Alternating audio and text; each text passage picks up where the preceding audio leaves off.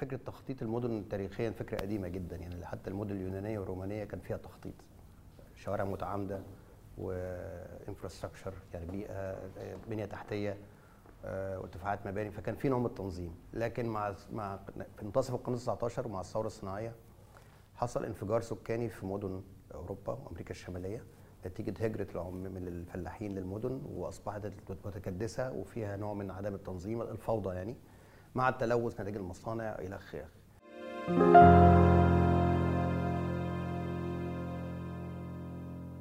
اي حد عايش في مصر عارف يعني ايه تكدس، شايف ازاي في مساحات ضيقه بيبقى فيه بيوت خارجه على الشارع، رصيف تقريبا مش موجود، ولو موجود مكسر، ناس ماشيه وعربيات بتزاحمهم و... واصوات كتير و... ويفط. اللي شاف مصر على الخريطه شاف يعني ايه ناس تبقى متكدسه في ستة في المية من مساحه البلد وبقيه البلد فاضيه.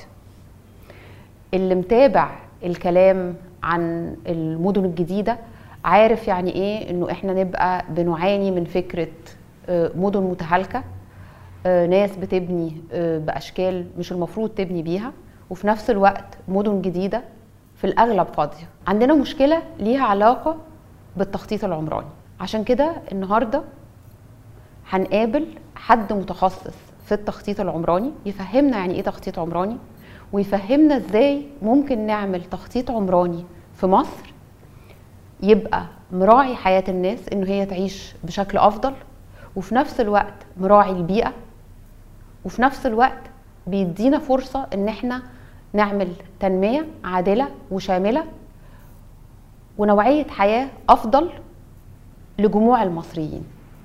اهلا بيكم، انا رباب المهدي، وده الموسم الثاني من بودكاست الحل ايه؟ البرنامج اللي بنحاول نلاقي فيه حلول لأزمات ومشاكل كتيرة جدا مرتبطة بالبلد اللي احنا عايشين فيها، مرتبطة بمصر. النهاردة هيبقى معانا المهندس عمر نجاتي. مهندس عمر نجاتي حد له باع دولي في التخطيط العمراني، بيعمل مشاريع مش بس جوه مصر بس كمان في دول أخرى من دول الجنوب، وهو مؤسس لمختبر القاهرة العمراني. هنعرف منه النهارده يعني ايه تخطيط عمراني، وايه هو مختبر القاهرة العمراني، ونعمل ايه علشان نبقى عايشين في مساحات ارحب واكثر شمولية وفي مجتمع مش متقطع ومش متجزأ. اهلا بيك يا باشمهندس. اهلا بيك يا دكتور. اهلا بحضرتك. نبتدي الاول تقول لنا يعني ايه تخطيط عمراني؟ أه... تخطيط عمراني هو عبارة عن تنظيم بالمعنى الابسط يعني.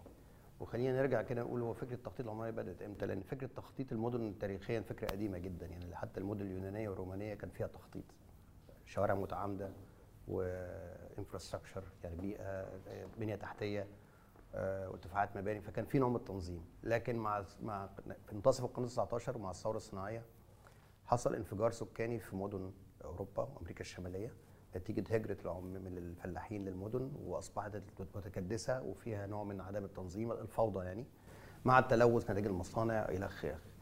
الفتره دي حصل فيها كمان يعني فكره الراسماليه، ان اصبحت كل الخدمات في المدينه مقصقصه، يعني مش بس بنتكلم على الاقتصاد، لكن مثلا المطافي كانت عباره شركات زي شركات فودافون وكذا وكذا، كل واحد مشترك في شركه مطافي، ولما تيجي حريقه تحصل بيشوفوا البادج اللي على العماره بتاعتك، لو انت مشتركه يطفيها، لكن مش مشتركه ما يطفيهاش.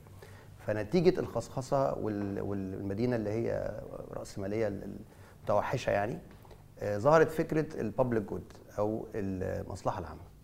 وفكره التخطيط بدات في نهايه القرن التاسع عشر كوسيله للحفاظ على المصلحه العامه. فازاي تصبح الدوله كهي كنوع من الجارديان، يعني هي المحافظ على المصلحه العامه او المدافع عن المصلحه العامه، من خلال التخطيط تقدر توازن بين اقتصاد السوق والمصالح المتخصصه المتنافسه يعني، والمصلحه العامه اللي هي تتجاوز اللقاء. فدي فكره التخطيط. آه لما نيجي نتكلم على على مصر، يعني هو بدا تخطيط المدينه في نفس الفتره تقريبا، نهايه القرن التاسع عشر بدايه العشرين، اول مخطط للقاهره بدا في الفتره دي، وكان بيستجيب. طبعا مصر متاخره شويه كدوله صناعيه، لكن كان القاهرة بدأت في نهاية بداية القرن العشرين تصبح تتضخم بسرعة شديدة نتيجة هجرة من الريف للحضر، وأصبح في نفس القضايا شبيهة بدول أوروبا، فبقى في احتياج لتخطيط مدن فيها مثلا شوارع مستقيمة للعربيات، فيها يعني مواصلات عامة، فكرة إضاءة إنارة الشوارع، فكرة الكهرباء والمجاري والكلام ده كله. المناطق اللي فيها صناعية بعد كده زي شبرا الخيمة وحلوان، إزاي تعمل مساكن للعمال تكون صحية وآدمية وإلى آخره. ففكرة التخطيط في مصر بدأت في نفس الفترة تقريبا. ده بصفة عامة فكرة. فأنا لو بلخصها بقول التخطيط العمراني هو هدفه هو توازن ما بين المصالح المتنافسة من القطاع الخاص والفئات المختلفة وما بين المصلحة العامة اللي هي الدولة، هو ده دورها إن هي تحافظ عليه. بس هو الاساس التخطيط العمراني مش بس ان احنا او على قد ما انا فاهمه مش بس ان احنا نخطط شوارع ونقول ده اللي هيتبني هنا وده اللي، لكن كمان الاساس هي حياه الناس وطبيعه نشاطاتهم، صح كده؟ تمام. بس هو الادوات اللي بستخدمها هي ادوات مكانيه، يعني انا مثلا عشان اقول الناس تعيش في بيئه صحيه فهقول عرض الشارع ما يقلش عن كذا عشان يخش له اضاءه طبيعيه، صح، او ارتفاع المبنى ما يزيدش عن كده او يبقى فيه ردود، او عرض الشباك ما يقلش عن كذا، او مساحه الاوضه ما تقلش عن كذا، او المنور السكني ما يقلش عن كذا، بحيث تضمن ان في اضاءه وتهويه طبيعيه تحافظ على صحه الناس، رغم ان القضايا اجتماعيه واقتصاديه وبيئيه، ولكن ادوات التخطيط هي ادوات معظمها ادوات مكانيه بامتياز. بس هي يعني ادوات مكانيه علشان حياه الناس. طبعا، ما هو الهدف زي ما قلت المصلحه العامه، المصلحه المجتمعيه بجميع جوانبها، اجتماعيه واقتصاديه وبيئيه الى اخره. تمام. طيب أه هسألك من من هاخدك بس من السؤال ده، هنرجع تاني للتخطيط العمراني، بس تقول لي شويه عن ايه هو مختبر القاهره العمراني وانتوا بتعملوا فيه ايه؟ احنا انا عضو مؤسس مختبر اسمه مختبر عمران القاهره للتصميم والدراسات او كلاستر. احنا بدأنا في ألفين وحداشر ألفين واتناشر في وقت التحولات السياسيه المتسارعه واللي كانت بتحصل في الوقت ده، وكان هدفنا ان احنا نحاول نرصد ونوثق بسرعه شديده هذه التحولات. فكان الهدف ان احنا في الاول ان احنا نعمل عمليه توثيق زي ما قلت، فنبتدي نوثق مثلا الشوارع اللي بتتقفل اللي بيحصل فيها، الفتره كان فيها غياب امني، ازاي الناس كانت بتنظم نفسها، ازاي اللجان الشعبيه، ازاي كانت بتوجد حلول من خلال ممارسات غير رسميه، من اول الباعة الجائلين في الشوارع لحد الناس اللي بتبني منزل لمطلع او مطلع للدائري بجهود ذاتيه.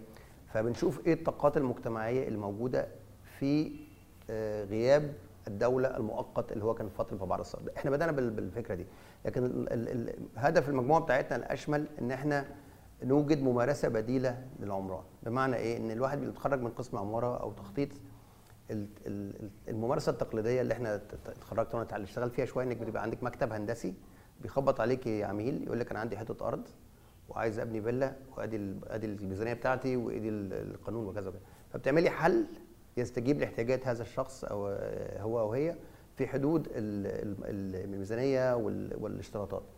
النموذج المهني ده ما بقاش موجود قوي نتيجه هنتكلم فيها ليه يعني، وبالتالي مختبر عمران القاهره هو محاوله لتطوير اليات ومنهجيات بديله للممارسه العامه للتعامل مع بيئتنا في مدن عالم الجنوب، مش بس القاهره. احنا بنتكلم على يعني افريقيا وجنوب وجنوب اسيا وشرق اسيا وامريكا اللاتينيه، معظم المدن في هذه المناطق شبه القاهره. صحيح. وده هنتكلم في اسبابها، لان الدوله من خلال اربع عقود خمس عقود من حوالي السبعينات والثمانينات ابتدت تنسحب تدريجيا من دورها كموفر للخدمات، اسكان ومواصلات وصحه وتعليم، وثابت القطاع الخاص هو اللي يقوم بالدور ده، وفي غياب منظومه تنظيميه ريجوليشن واضحه حصل لهذه الفوضى المجتمعيه الفوضى العمرانيه.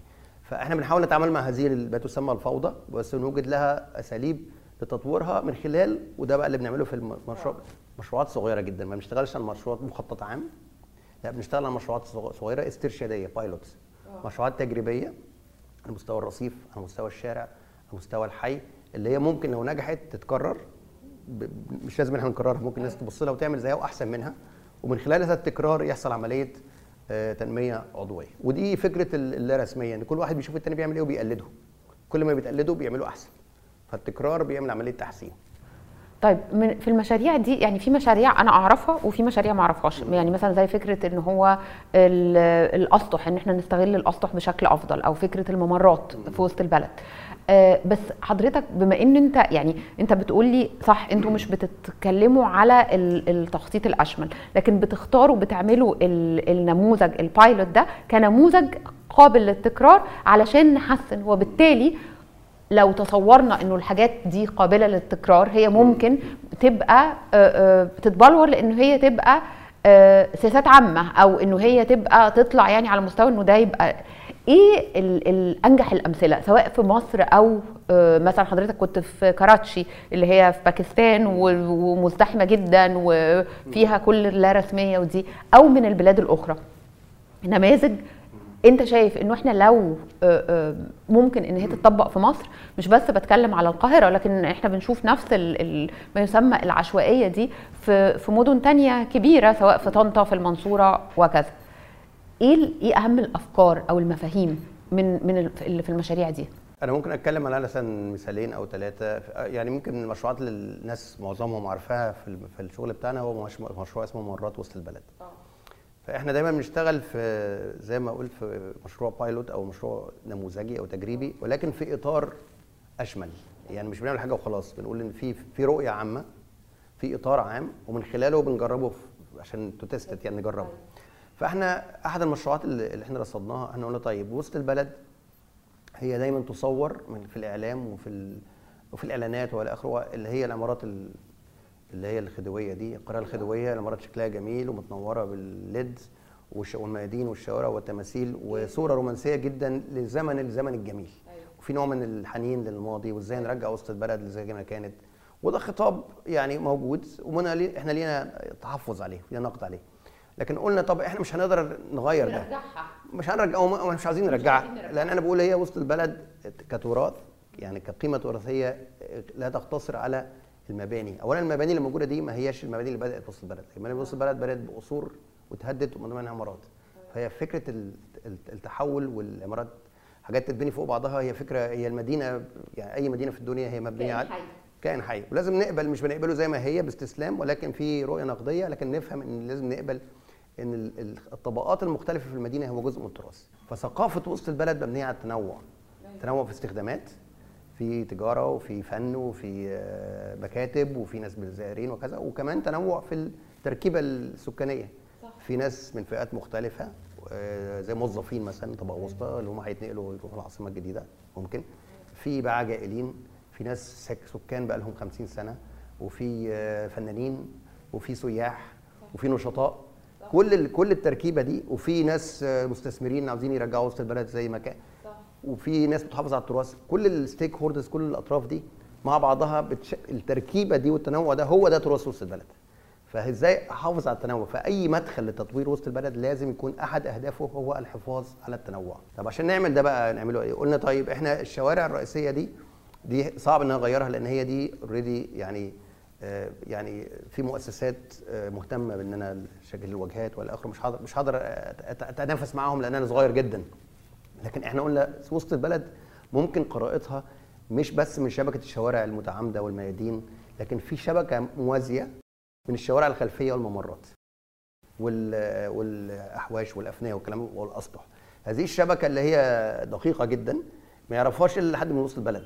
فانا ممكن امشي من ميدان التحرير لميدان الرمسيس او العتبه بخرم من ورا كويس، ومن خلال تخريمي بكتشف ان في مجال حيوي موازي او عالم موازي للشوارع الرئيسيه اللي انا بشوفها انا سايق.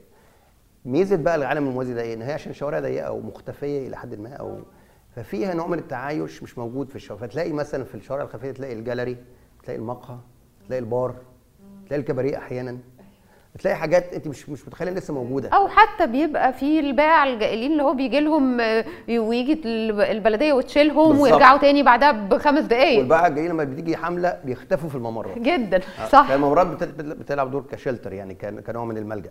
طيب فاحنا قلنا طيب ازاي افهم وسط البلد كشبكه من الممرات؟ لان شبكه الممرات دي ممكن تكون مساحات تصلح لحاجات كتيره ما اعرفش اعملها في الشارع، زي ايه؟ زي مثلا مهرجانات فنيه، زي ممرات خضراء، زي ممرات للدراجات، زي مهرجانات للاكل والطعام، زي مثلا اسابيع للكتب والقراءه. كل الحاجات دي ممكن تستوعبها الممرات الخلفيه دي من غير ما تتعارض مع المرور، وتتعارض مع الامن، وتتعارض مع كده. فاقترحنا وبت... وبتثري حياه الناس وبتف... سواء في... في وسط البلد او حتى الناس اللي في المدينه. بالظبط، وهي ممرات مشاة، فهي يعني حتى بيئيا افضل يعني. فقلنا طب نبني على ده، فعملنا اول حاجه عملنا مسح لكل الممرات دي، لان حوالي في مية وخمسين ممر عملنا لهم وحطينا لهم على ويب سايت، وعملنا يعني توثيق هايل يعني. واقترحنا ان هذه الشبكه تصبح اطار بديل للتنميه، مش بس الوصل للمدينه من الداخل، ان انا ابدا من الثقوب، من الفراغات البينيه. تصبح الفراغات البينيه دي هو اطار، يعني اطار مادي وكمان اطار سياسي، ان انا يعني ما اقدرش ان انا في فتره ما بعد الثوره والانفجار العظيم ده ان انا اعمل تحول جذري. فاحنا في فتره تحول تدريجي، ريفورمست يعني اصلاحي. ف يعني بتعامل في الثقوب، يعني يعني انا مش عايز ابقى الموضوع يبقى نظري جدا، لكن بدل ما هغير المدينه بالكامل بتعامل ابتدي من حتت صغيره، والحتت الصغيره دي تكتب. ايوه كويس. فالاطار ده قلنا طيب عشان نجربه ما يبقاش الموضوع يعني تنظيري جاف، يعني قلنا نجرب. فاخترنا ممرين، ممر كودك وممر فيليبس، وممرين متفرعين من شارع عدلي وشارع عبد الخالق ثروت. وقلنا هنعمل مشروع تجريبي، ان احنا من خلال تصميم بسيط جدا بالمشاركه، ودي النقطه الاساسيه، ان احنا نجرب ازاي يبقى فيه، نحول هذا الممر لمساحه عمرانيه صغيره جدا، لكن هي بتشترك فيها كل كل الفئات. معلش هوقفك هنا، يعني ايه تصميم بالمشاركه؟ اه تصميم المشاركه ان احنا يعني انا هتكلم مثلا على دول اوروبا مثلا، عشان اعمل اي مثلا تغيير في حي حتى سكني، اقفل شارع او ابني جنينه او اعمل ابني مبنى معين، بيبقى فيه حاجه اسمها بابليك هيرنج، بيبقى فيه جلسات استماع، في طبعا مجالس محليه للاحياء والمجاورات، في اجتماع الناس بيتعرض عليها المشروع، بياخدوا رايهم، في اعتراضات تتعدل لحد ما يوصلوا لنوع من الاجريمنت، من نوع من التوافق، ثم يبدا المشروع في التنفيذ. احنا في مصر في غياب المحليات، اه ما عندناش ما عندناش محليات من اول من ألفين وحداشر، فما فيش نظام مؤسسي للمشاركه، ما فيش هذه الاليه يعني. في اجتهادات يعني جلسات كده. فاحنا قلنا طيب في غياب الكلام ده، كان في ألفين وأربعتاشر يعني. فقلنا في غياب ده، قلنا طيب ايه البديل؟ ان احنا قبل ما نعمل اي فكره تصميميه ابتدينا نتش... يعني نتكلم مع الاطراف المعنيه حوالين الممر، من سكان، من اصحاب العمارات، اصحاب المحلات، الباعة الجائلين، مؤسسات الحفاظ على التراث، مؤسسات المجتمع المدني، مؤسسات دفاع عن المراه، الامن، المرور، يلخ يلخ وابتدينا ناخد من كل حد، نسال كل طرف ايه اللي عاوزين يشوفوه في هذا المكان، وايه التحفظات بتاعتكم. واكتشفنا ان في طبعا، وده منطقي جدا، ان في مش بس تباين، في تناقض. ممكن حد يقول لك انا عايز مثلا، حد امثله تبدو ان هي بديهيه، انا اقول لك اعمل لي مظله عشان تتضل، طرف ثاني يقول لك لا عملت مظله هتشجع الناس تيجي تصلي. طبعا لا يمكن يخطر بالي على حاجه زي كده يعني، دي فكره مش هتيجي في بالنا يعني. او حد يقول لك لا هم عاوزين نحط بنشز يعني، اه كنب كده الناس تقعد عليه، دكك الناس تقعد عليه. قال لك واحد تاني قال لك لو حطيت دكك هتشجع ناس تيجي تاكل سندوتشات وتشرب شيشه ومش عارف ايه، فما تحطوش دكك. وفي طبعا البعد الامني، يقول لك مش عايزين تجمعات، عاوزين هنعمل مثلا سكرين. فاكتشفت ان التناقضات دي هي جزء من المشروع، المشروع اساسا. فقلنا المشروع هدفه هو مش ان احنا نحل هذه التناقضات، ولكن نوجد اليه للتفاوض. فقلنا هدف التصميم، فريق التصميم، هدفكم ان انتوا من خلال المفردات العمرانيه زي البنش والتبليطه والشجره ووحده الاضاءه والحاجات البسيطه جدا، مشروع لاندسكيب يعني، ازاي تقدروا توصلوا لحل وسط تفاوضي ما بين هذه التناقضات. فكل واحد عنده طلبات وعنده حاجات بيشتكي منها، ازاي اوصل لحل وسط كل واحد يوصل ل ستين سبعين بالمية من الليسته بتاعته. وعرفتوا تعملوا ده؟ عملنا الحل ده، واحنا سميناه urban diplomacy، يعني الدبلوماسيه العمرانيه، ان احنا نروح لكل واحد نقول له طيب لو انت وافقت ان احنا نحط البنش ده هحط لك شجره زرقاء ده المحل، لو انت وافقت على البلاطه دي هعمل لك مش عارف لمبه، وهكذا. فابتدينا نعمل عمليه ايه يعني تفاوض. فمن خلال التصميم والتنفيذ الناس كانت مشتركه في كل خطوه، وحسوا ان احنا فعلا بنبذل مجهود اضافي ان احنا نوصل لحل توافقي. طب معلش هستطرد في النقطه دي، لانه احنا في في حلول، هي الفكره بتاعتنا هي حاجه اسمها التنميه بالمشاركه، اللي هو بالظبط اللي حضرتك بتتكلم عليه. فانا مستغربه ان احنا في حاجه المفروض تقنيه قوي زي التصميم. انا بيتهيألي كنت انه التصميم ده بتاعت الناس اللي هي دارسه وعارفه انه المساحات لازم تتعمل كده وده الشكل الجمالي وكذا، لكن هل فعلا انه التصميم بالمشاركه ده ينفع بس مش بس في ممر، حتى في حاجات اكبر؟ ولا هو الممر علشان هم في الاخر كام طرف محددين فينفع ان احنا نعمل التفاوض ده، لكن مثلا لو احنا هنتكلم على حي كامل مش هينفع نعمل ده او مدينه بقى؟ لا، هو التفاوض ده موجود. المشاركه دي ده يعني مدرسه في التصميم من السبعينات موجوده على كل المستويات من اول الرصيف لحد المدينه. ممكن اقول لحضرتك امثله مثلا في القاهره مثلا زي مثلا محطه المترو اللي كمان احمد الزمالك كان في ناس رافضينها، ايوه، او في حمله شيلوا المراكب، ايوه. طيب السؤال مين اللي من حقه يقرر المشروع ده يتعمل ولا لا؟ مين هي الاطراف المعنيه؟ هل الناس السكان في الحي بس هم اللي من حقهم، ولا ميدان التحرير مثلا؟ هل ميدان التحرير يعني صاحب القرار فيه هم الناس اللي ساكنين حوالين التحرير؟ لا، ميدان التحرير ده وسط للمدينه، والمدينه دي عاصمه لمصر، فاي حاجه تعمل فيها يعني من الناس حقها تقرر، هنحط مسله ونحط علم ولا هنحط، خد بالك؟ فاذا التصميم بالمشاركه هو بغض النظر عن المقياس هو جزء اساسي من ان ان ان المشروع يبقى يبقى هو استجابه او تجسيد لرغبه مجتمعيه اوسع. كويس؟ دور الفنيين بقى التقنيين ايه؟ مش ان احنا نفرض راينا، ان احنا نترجم هذه المتطلبات الى حلول فنيه. يعني انا كمخطط او كمصمم مش دوري نقول له ده صح وده غلط، انا هعرف فين. زي ما اروح للدكتور، الدكتور بيسمع مني بشتكي من كذا وكذا وكذا، هو في الاخر بيوصف لي الدواء صح، بس بناء على سمعه مني. هو المعماري نفس الحكايه، هو بيقدم حلول فنيه بناء باستجابه لمتطلبات وهواجس المجتمع وبيحاول يوفق بينها، وهو ده دور التصميم بالتفاوض. وممكن التوفيق ده يعني هيرجع للمثل اللي حضرتك قلته بتاع الدكتور مثلا، مم. الدكتور بيجي يقول لك لا انت ما ينفعش تاكل كذا، ما ينفعش تشرب كذا، هت... آه لكن ال... ال... هل المخطط العمراني بيعمل ده؟ يعني بيسمع من مننا ويسمع الحاجات المتناقضه دي. يعني في الناس تاني نرجع لفكره حي مثلا السكان مش عايزين فيه محطه مترو، لكن محطه المترو دي هتخدم الناس التانيين. بالظبط كده. طيب ازاي نعمل البالانس ده؟ هو ده بقى ارجع لفكره المصلحه العامه. أوه. وده فكره التخطيط، ان انا مش هسمع بس راي السكان المحليين اللي هو ال... في حاجه اسمها نوت من باك يارد، يعني مش بس مش عايز حته في حته جنبيه احط بتاع عشان يعمل لي دوشه. في حاجه اسمها المصلحه العامه، ممكن يكون الطريق اللي بيتعمل ده هيعمل مشكله للمنطقه دي، لكن في حاجه اسمها المصلحه العامه ان هو هيوفر كذا وكذا وكذا.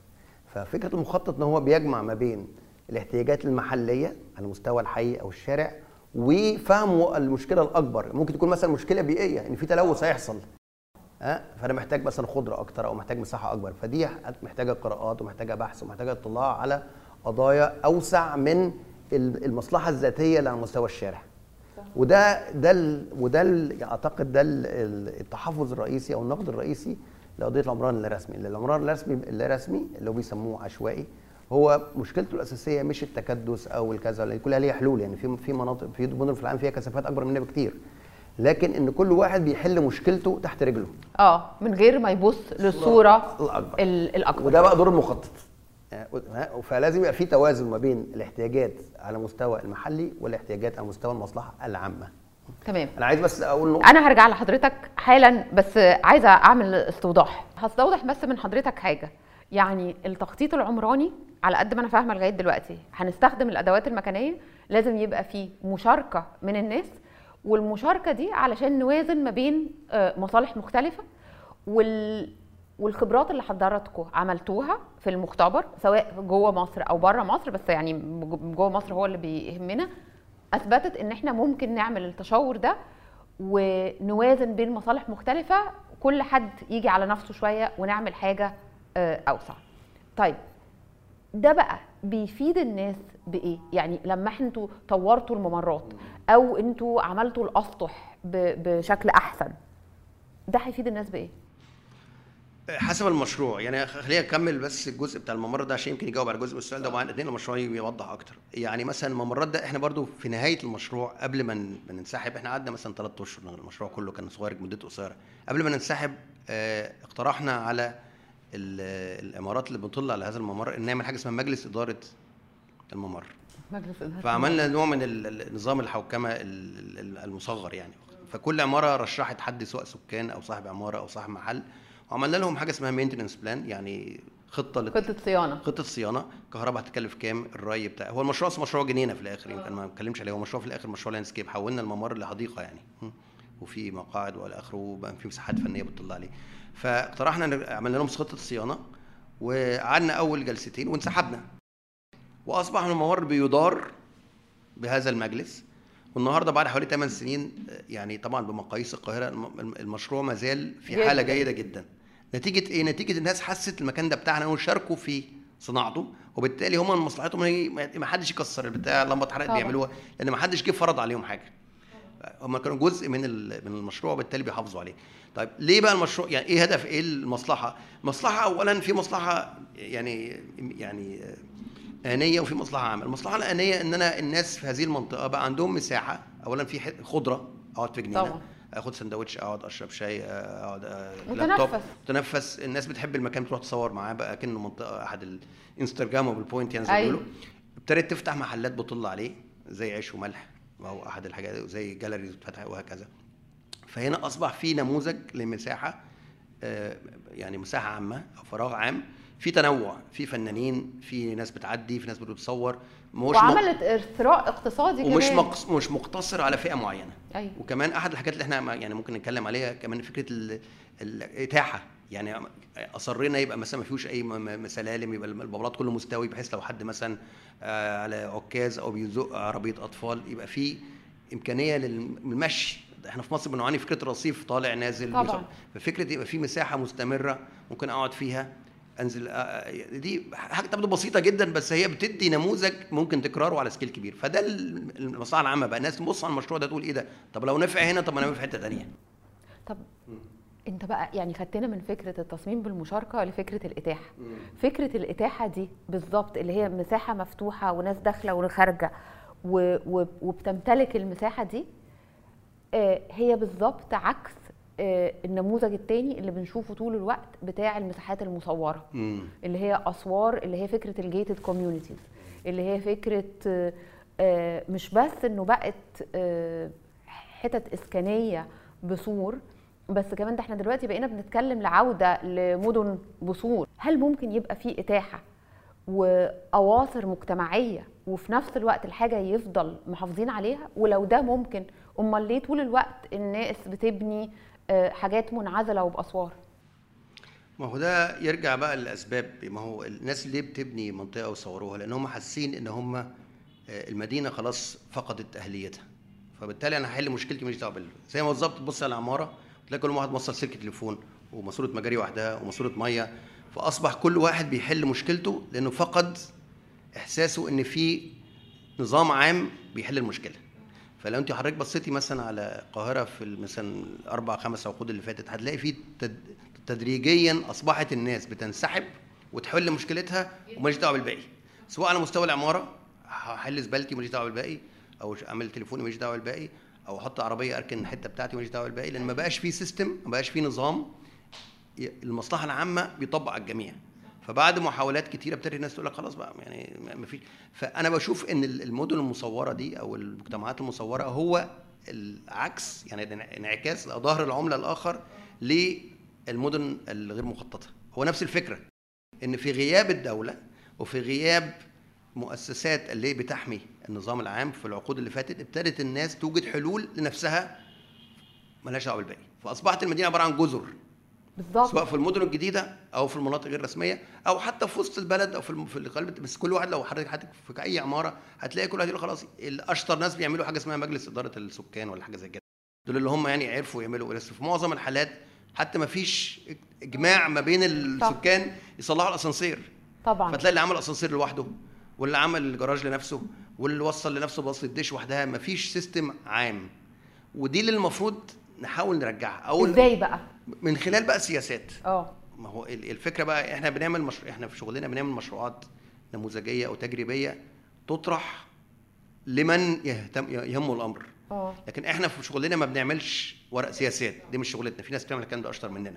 لكن المشروعات دي موجوده، ممكن حد يبص عليها يكتب عليها ورقه يحاول يحولها لسياسه، يحول عليها المقترح في المجلس الشعب. زي مثلا انا ممكن اتكلم عن المشروع بسرعه سريع جدا, جداً. احنا مؤخرا جالنا فرصه ان احنا نعمل مشروع برضو في الفراغ العام له علاقه بالفن والثقافه، تدخل بسيط زي كودك كده. فطبعا احنا بنعمله في ألفين واثنين وعشرين او السنه اللي فاتت مش في ألفين وخمستاشر، فطبعا الظروف العامه اللي كانت في ألفين وخمستاشر اللي اتاحت لنا ان احنا نعمل المشروع ده في وسط البلد دلوقتي استحاله، عشان في تصريح امنيه وفي مرور وفي تنسيق حضاري وفي كميه اشتراطات دلوقتي بقى صعب جدا تعملي حاجه في وسط البلد. فاحنا نقلنا مكتبنا للعجوزه من حوالي سنتين، فقلنا طب ليه ما نعملش حاجه في العجوزه؟ ليه بقى؟ لان العجوزه هي منطقه طبقه وسطى اللي هي بيحصل لها عمليه تاكل. بيحصل لها تاكل اجتماعي وتاكل كمان عمراني، فمعظم الناس شغالين في العمراني يا اما مهتمين بالمنطقه التاريخيه زي القاهره الفاطميه والاسلاميه او وسط البلد او جاردن سيتي او الزمالك اللي هي منطقه فيها تراث عمراني، او في المناطق غير الرسميه اللي فيها بعد شويه يعني تنموي. طبعا المناطق الطبقه الوسطى زي زي المعجوزه والدقي والمهندسين وشبرا والمنيره والعباسيه، محدش والزيتون، المناطق دي أي. بتتداعى. اولا هي مناطق طارده، الناس بتسيبها بتروح تسكن في المدن الجديده جدا، وما هياش يعني جذابه قوي، يعني باستثناءات ما فيهاش عمارات يعني شكلها جذاب جدا كويس، وبالتالي ما حدش مهتم بيها. فقلنا طب ليه ما نجربش نشتغل نعمل حاجه في المناطق الطبقه الوسطى المتداعيه دي؟ فلقينا في حديقه تحت كوبري ستة أكتوبر اسمها حديقه ستة أكتوبر موجوده ومصوره ومحدش تقريبا بيروحها، يعني مهم يعني انا ما انا ما اعرفهاش اصلا، انا ساكن ساكن جنبيها وبشوفها وانا طالع الكوبري واقول عمري ما يعني رحتها مثلا مره وبتاع، محدش بيروح، فاضيه خالص. فقلنا طب ليه ما نعملش فيها مشروع صغير، مشروع يحاول يحفز اتاحه هذه الحديقه لطبقات كتير مجتمعيه.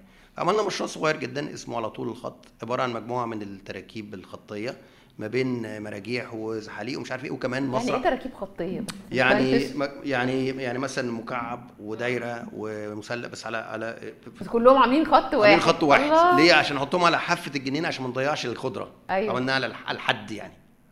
ومن ضمن الحاجات عملنا مسرح عرايس بيتفتح ويتقفل، ومكتبه تتفتح وتتقفل، بحيث المشروع يبقى فيه بعد ثقافي وترابيزات يتعمل عليها ورش. فحولنا المشروع من مشروع ترفيهي لثقافي وتربوي وتعليمي.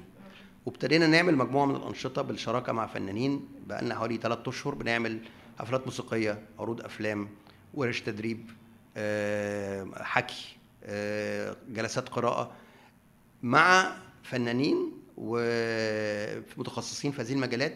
ابتدت الجنينه فجاه كده يجي لها ناس مش بس من العجوزه والدقي، يجي لها ناس من التجمع. فاصبحت الحديقه اللي هي زمان كان في حاجه يعني ما حدش يوعى، يمكن الجيل الكبير، كان في حاجه زمان في في الحدائق العامه كان اسمها كشك الموسيقى. ايوه كان بتلعب فيه فرقه في الكشك زي حديقه الازبكيه وكده بالظبط. ففكره الفن في الحديقه او ارتس ان باركس هي فكره موجوده موجوده اصيله يعني في ثقافتنا يعني. فليه ما نرجعش فكره الموسيقى والسينما والحكي في الجنينه، بحيث تصبح الجنينه هو الفراغ العام المتاح في غياب امكانيه الفن في الشارع اللي كان موجود في فتره دلوقتي مش صعب يتعمل آه. نتيجه تصاريح ونتيجه حاجات كده. فاذا المشروع ده هو برضه بيقدم نموذج بديل ان احنا ازاي الجنينه اللي هي مش بس جنينه خضراء وفيها ملاعب وفيها ناس تقعد وكده، لكن كمان فيها فن وثقافه وتعليم و... وكمان اندماج ما بين طبقات مختلفه. طب ومين اللي بيدير الحديقه دي؟ ما احنا بقى في الاول كان طبعا الحي كان يعني عنده نوع من الريبه شويه، طب بيعملوا الكلام ده ليه؟ هاي. طب لو معاكم فلوس ما تدوا لنا نصلح الحمامات يعني الافكار اللي هي طبعا تقليديه يعني، وعندهم يعني عندهم طبعا موارد قليله، فاي حاجه تيجي اولوياتهم معروفه يعني. فقلنا لهم ادونا فرصه نجرب يعني. فلما عملنا المشروع ده ودعينا بقى يوم الافتتاح يعني ناس كتيره شافوا بقى ازاي الاطفال بتيجي والشباب، فلقوا ان في تفاعل جامد جدا. فرئيس الحي اتصل بيا قال لي عاوزين نعمل معاكم اتفاقيه ان انتوا تديروا هذا المشروع. برافو. وعملنا معاهم اتفاقيه لطيفه جدا، وبقينا احنا بندير المشروع، بنعمل برامج، بنعمل لها عمليه دعايه على الويب سايت والكلام ده كله، وحاجات تكاليف قليله جدا، والشراكه مع فنانين وفرق وهكذا. وابتدت الجنينه هم الحفلات دي مجانيه طبعا، لكن هم عندهم تذكره للجنينه فبيدخلش لهم دخل، فهم مستفيدين والناس مستفيده، فاصبح الجنينه. فانا بقول يعني افكار تكون بسيطه جدا، مش لازم نتكلم على مشروعات على مستوى الحي على مستوى المدينه تعيد تغيير الواقع يعني، لكن ممكن يبتدي بافكار صغيره جدا، والافكار دي ممكن تتكرر، ومن خلال تكرارها يحصل زي ما قلت شبكه من ال الاطار البديل للفهم المدينه. يعني حتى في الحيز القائم اللي ضيق واللي فيه لا رسميه واللي ساعات بنشوفه مؤذي للعين وحياه البشر، ممكن نعمل حاجات مختلفه تساعد في في رفع مستوى الحياه اللي الناس بتعيشها، وكمان الحفاظ مم. على المدينه. بس ده محتاج مشاركه من الناس، محتاج ان هم يبقى عندهم احساس بال ان هم مالكين الحاجه دي، اللي احنا بنقول اونرشيب، انه دي حاجه بتاعتهم مش مفروضه عليهم. والحاجه اللي حضرتك الثالثه اللي حضرتك قلتها، ان هم محتاجين ان هم يكونوا هيستفيدوا بشكل ما. تمام, تمام. طيب آه محتاجين كمان ومحتاجين كمان دعم مؤسسي، مش دعم مادي ولكن دعم يعني يعني يبقى في نوع من ال قبول هذه الفكره اللي تتجرب طبعا. مش بس يعني مش مش يعني حتى من غير تصريح، بس يسيبونا نجرب ويدونا فرصه ان احنا نختبر يعني طبعا. وده مهم جدا، ان الشراكه مع المؤسسه مهمه جدا، لان هي دي اللي فيها استدامه. الحديقه دي لو هي اداره الحي ما هياش يعني متقبله وفاهمه الفكره ومش مش مش هيكمل. هم هم احد الشركاء الاساسيين، زيهم زي القطاع الخاص، زي المجتمع المدني، زي المدارس المنطقه، زي المساجد والكنايس، زي يعني اصول. هو يمكن شريك اساسي. يعني حضرتك كنت بتقول لنا في الاول انه فكره التخطيط العمراني في الاساس منها فكره الدوله والعمل المؤسسي. هو ده دورها، هو ده دورها، هي المحافظ على الم... آه. ولو ما وقفتش، يعني قصدي احنا مش بس مش عايزينها ان هي ما تكونش عائق، احنا عايزينها ان هي تكون داعم داعم اه تمام. طيب آه هاخد حضرتك بقى من ال... ده ازاي نستخدم المدن اللي موجوده والقائمه، او ما يسمى المدن القديمه.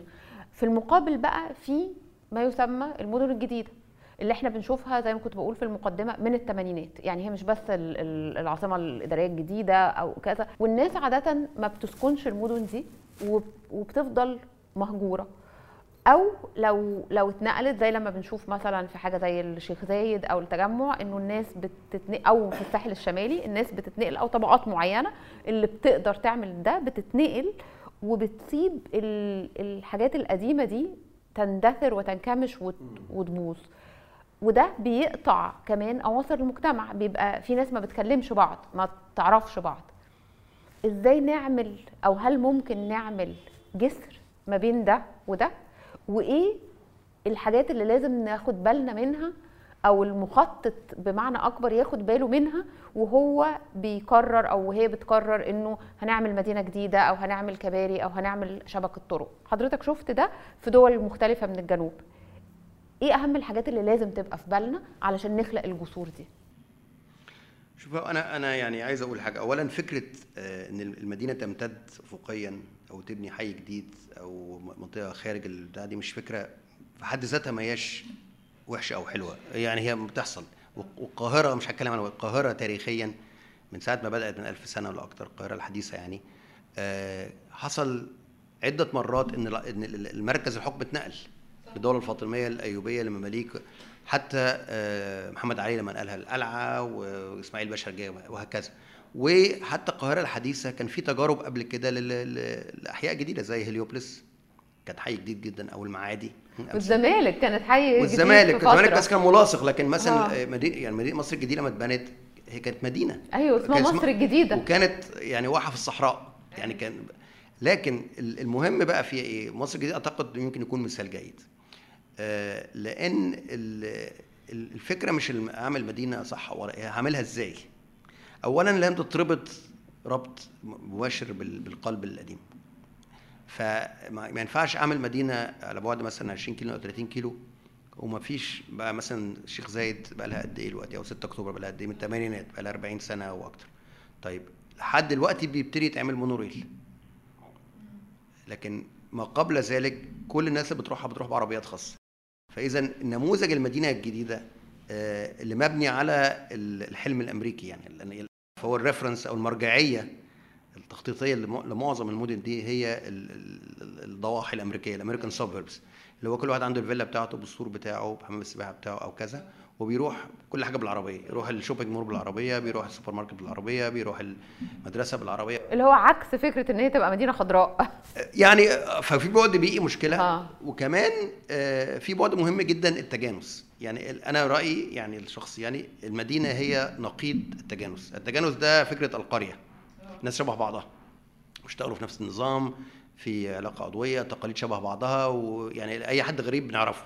المدينه هي مبنيه على الغربه، ان انونيميتي يعني ان انا فيها التنوع هو جزء اصيل في فكره المدنيه اوربانيزم او الاوربانيتي يعني.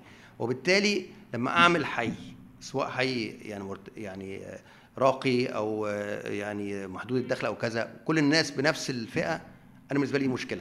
عشان كده بشوف وسط البلد هي النموذج الجيد جدا اللي بيحصل فيه عمليه تدافع وتداول وبعض التنشن يعني حتى طبعا. ده جيد يعني لان بيولد ثقافات وبيولد افكار وبيولد دراما. لكن لما اعمل حي او منطقه كل الناس اللي فيها بنفس الطبقه او نفس المرجعيه، انا بالنسبه لي دي مشكله. بتحول المدينه لجزر حتى لو ما كانتش مصوره بالمعنى الفيزيائي الفيزيائي، هو في تصوير ايديولوجي يعني اكيد. فانا بشوف ان المدن الجديده لما تع... يعني طبعا عايزين نرجع بقى لمصر. مصر طبعا زي ما حضرتك قلتي في التقديم احنا بقى لنا الاف السنين على ال ستة في المية. مصر لحد مثلا القرن التاسع عشر كانت عدد سكان القاهره آه سوري مصر عدد سكانها لحد القرن التاسع عشر حوالي خمسة مليون. يعني الاراضي الزراعيه ممكن تسبورت تدعم خمسة مليون نسمه من الاف السنين. فجاه كده وصلنا ل عشرة مليون عشرين مليون ثلاثين أربعين، دلوقتي بقت مية مليون بنفس الارض الزراعيه. طب ما هو لازم يبقى في افكار جديده، يا اما انطلق راسيا زي اليابان يبقى المدينه متراكمه في طبقات كتيره جدا وكثافه عاليه جدا لكن مركبه بقى في اندر جراوند ومترو ومونوريل وكذا وطيب. يعني في شبكه مركبه جدا من النظام اللي يسمح ان انا ابني في حته ضيقه بس اطلع راسي. ده ده بديل وانا بالنسبه لي ده بديل افضل يعني. او البديل الثاني ان انا اتوسع جغرافيا عشان ابعد عن الجزء المنطقه اللي وادي الخصب وابني في الصحراء. ده مش وحش بس يكون عمليه الربط بينه وبين القلب القديم القلب العمراني القديم يكون ربط مرا... مرا... ومش بس عن طريق العربيات لكن بمواصلات عامه عشان اضمن ان يبقى في تنوع اجتماعي في المنطقه. فعشان كده بقول هليوبلس لما اتبنت او مصر الجديده كان فيها حي للعمال الطبقه الوسطى وكان فيها حي راقي في نفس المنطقه وبالتالي نجحت لان كان فيها لانك يعني اقول لحضرتك حتى لو انت في طبقه معينه مرتفعه الدخل انت محتاجه خدمات فتحتاجي يعني معتمده على عمال وسواقين وجناينيه وحراس وكذا وكذا وكذا. فهيحصل جميع الحالات هيحصل تداخل اجتماعي فلازم توفري خدمات واسكان لهذه الطبقات المختلفه. وبالتالي التخطيط لازم يكون ياخد في اعتباره في أي تخطيط التنوع الاجتماعي والاقتصادي في هذه المناطق. أه فكرة الجزر المنعزلة والحلم الأمريكي دي أه طبعا ده هو الأساس. بس أنا مثلا مؤخرا ويمكن ده جهل مني أه اكتشفت إنه في حاجة بتحصل في أغنى مدن العالم اللي هي مثلا في باريس وفي نيويورك، إنه في عمارات مش بقى إن هو أحياء مختلفة في نفس العمارة بيبقى في شقق للناس أصحاب الدخول الأقل علشان يتأكدوا إنه في تناغم وإنه الحاجات تتجانس إن هو ما يتحولش إنه فكرة طبعا بيبقى إن هو بيبقى في حته طاغيه اكتر. لكن مثلا اللي هو تلاقي العماره في باريس ساكن فيها حد بي بي عامل في مخبز ورئيس واحده من اكبر ش... دي دي امثله حقيقيه يعني انا انا عارفاها بالظبط. ولانه الدوله حتى لو هي عماره في اغنى حته عامله انه في عدد من الشقق لازم يبقى وده جزء من القانون. فاحنا معديين الفكره دي ان احنا بنعمل يعني اللي بنطالب بيه اقل قوي ان هو حتى في المدن دي يا جماعه بس يبقى في اشكال مختلفه. اتفضل. لا تمام الحاج بتقول ايه. هو طبعا يعني حصل تحول مهم جدا في السبعينات والثمانينات من الدوله كبروفايدر كموفر للاسكان كان يعني في فرنسا حتى وفي اوروبا كانوا بيبنوا حاجه اسمها اسكان اجتماعي.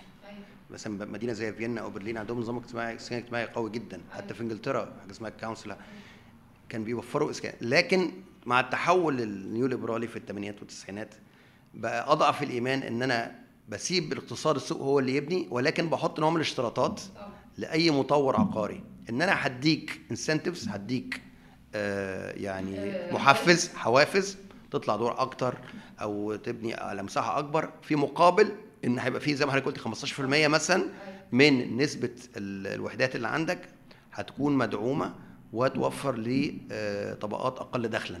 ليه؟ علشان يحصل التنوع ما يبقاش يعني. والحقيقه دي بتفرق بتفرق في حياه الناس وبتفرق انه هو انا دلوقتي بقيت بقيت بشوف يعني اطفال فعلا يعني ناس مولوده في نفس المكان وبيتكلموا فعلا لغات مختلفة، يعني أطفال بس بتتكلم إنجليزي وأطفال تانية ما بتروحش مدارس أصلا، ودول كلهم عايشين في نفس المدينة. ودي حاجة سواء بمعنى سياسي أو اجتماعي في غاية في غاية الخطورة. وهنا بقى الحيز المكاني. طيب أخيرا بقى هسأل حضرتك آخر سؤال، إيه تقييمك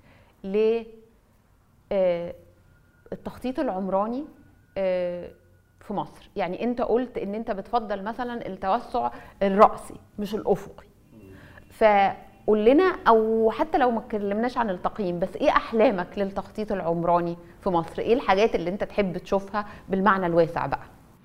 لا يعني طبعا ده سؤال كبير جدا، يعني ما اقدرش اجاوب عليه، ما عنديش يعني لا المعرفه ولا، لكن انا ممكن لحضرتك شويه يعني بعض الخواطر. يعني انا اعتقد يعني هي القاهرة أو مصر فيها مشكلتين، في مشكلة كمية ودي حاجة يعني موضوعية جدا ما حدش يتكلم فيها، في عدد السكان بيزيد، القاهرة دلوقتي حوالي عشرين مليون، ففي احتياج كمي لعربيات أكتر أو أتوبيسات أكتر أو مساكن أكتر أو مية أكتر وهكذا، فدي ما فيهاش كلام. وفي بعد نوعي، إزاي أعيد توزيع الثروات بطريقة تخدم أكبر شريحة، وبالتالي لو أنا عندي مثلا، أنا مش في مركز يعني يسمح لي إن أنا أحدد، لكن لو أنا متخذ قرار في في وزارة زي وزارة المواصلات مثلا، وعندي ميزانية معينة، السؤال كم من هذه الميزانية يمكن تخصيصه لطرق جديدة وتوسيع طرق السيارات اللي هي هتشجع ناس تسوق أكتر، وكم من هذه الميزانية تخصص لمواصلات عامة زي المترو والبي آر تي والمونوريل، رغم تحفظي على المونوريل يعني، لكن يعني مترو مواصلات عامه كويس. وبالتالي النسب دي تحدد على اساس ايه؟ من كم هي الشرائح المستفيده من من كم واحد عندهم عربيات هيستفيدوا، وكم واحد هيركبوا مواصلات هيستفيدوا. ده سؤال سياسي مش سؤال فني، لان زي ما قلت في الاول التخطيط هو بيحل لك مشكله، ممكن يبقى عندي نفس القضيه عشر حلول، بس اني حل فيهم اللي هختاره ده قرار سياسي مش قرار فني. فانا بقول ال ال ال يعني لازم في طبعا اراده سياسيه واولويات، لكن كمان لازم نعترف عشان برضه نكون محقين يعني ان ال ال ال الحكومه الحاليه هي ورثت مشاكل بقى لها أربعين خمسين سنة، فلازم برضه يعني مش عايز اقول عندنا صبر، بس لازم نحط الموضوع في في في اطار عام، ان في حاجات مش هتتحل في يوم وليله، وفي حاجات احنا مش عارفين مدى يعني هل هي حاجه طارئه لازم اعمل الشارع ده دلوقتي. لا انا طبعا مش سعيد كشخص ان انا بشوف كباري كتيره بتتبني على حساب مشاه، على حساب مواصلات عامه. كمان مش سعيد ان في فراغات عامه كتيره بتتحول لتخصص، حدائق تحول كلها لفود كورتس، اماكن لبيع اماكن لبيع الطعام، اه حتى حتى الميادين، الشوارع بتتوسع، بت... فدي بالنسبه لي يعني قضايا يعني مشكله يعني، واعتقد ان فيها حلول بديله يعني. ف... فانا ما عنديش طبعا عصايه سحريه ولا حد عنده عصايه سحريه، لكن لكن اعتقد في توجهات ممكن يعاد النظر فيها، خصوصا ان احنا في ازمه اقتصاديه كبيره جدا، وبالتالي لازم يبقى في ترشيد للموارد لتخدم طبقات لاولويات شرائح اكبر. يعني ده بالنسبه لي مش ضروري طبعا التخطيط، ده سياسات عامه، بس ده سؤال يوجه مش للمخطط، سؤال يؤجل لصانع سياسات لصانع القرار. عشان لكن لكن كمخططين اعتقد اي مخطط لو جاله توجيه مثلا اعمل كذا هيطلع حلول او هتطلع حلول، بس هو القرار هو قرار سياسي في الاخر وليس قرار فني. الحلول الفنيه موجوده وتجارب موجوده، وممكن نبص لامثله كتيره جدا يعني. شكرا جزيلا يا باشمهندس، استمتعت جدا، واتعشم انه كمان انه المستمعين والمشاهدين يبقوا استمتعوا. آه تاني الباشمهندس عمر نجاتي قال لنا من خلال التجربه مش بشكل نظري انه لازم التخطيط يبقى بالمشاركه، لازم ندخل الناس، لازم نحدد اولوياتنا بناء على المستفيدين مش بناء على مين اللي صوته آه اعلى. ينفع ان احنا نستخدم الحيز العمراني، ومطلوب منا وضروري ان احنا نستخدم الحيز العمراني علشان تنمية شاملة وعادلة بتخدم ناس اكتر وبتحسن جودة حياتهم. كنت معاكم انا رباب المهدي، من الاعداد أميرة جاد. اشوفكم في حلقة جاية ان شاء الله، ونتكلم على حلول لأزمات كتيرة بنعيشها، بس كلها ليها بدائل وكلها ليها حل. دمتم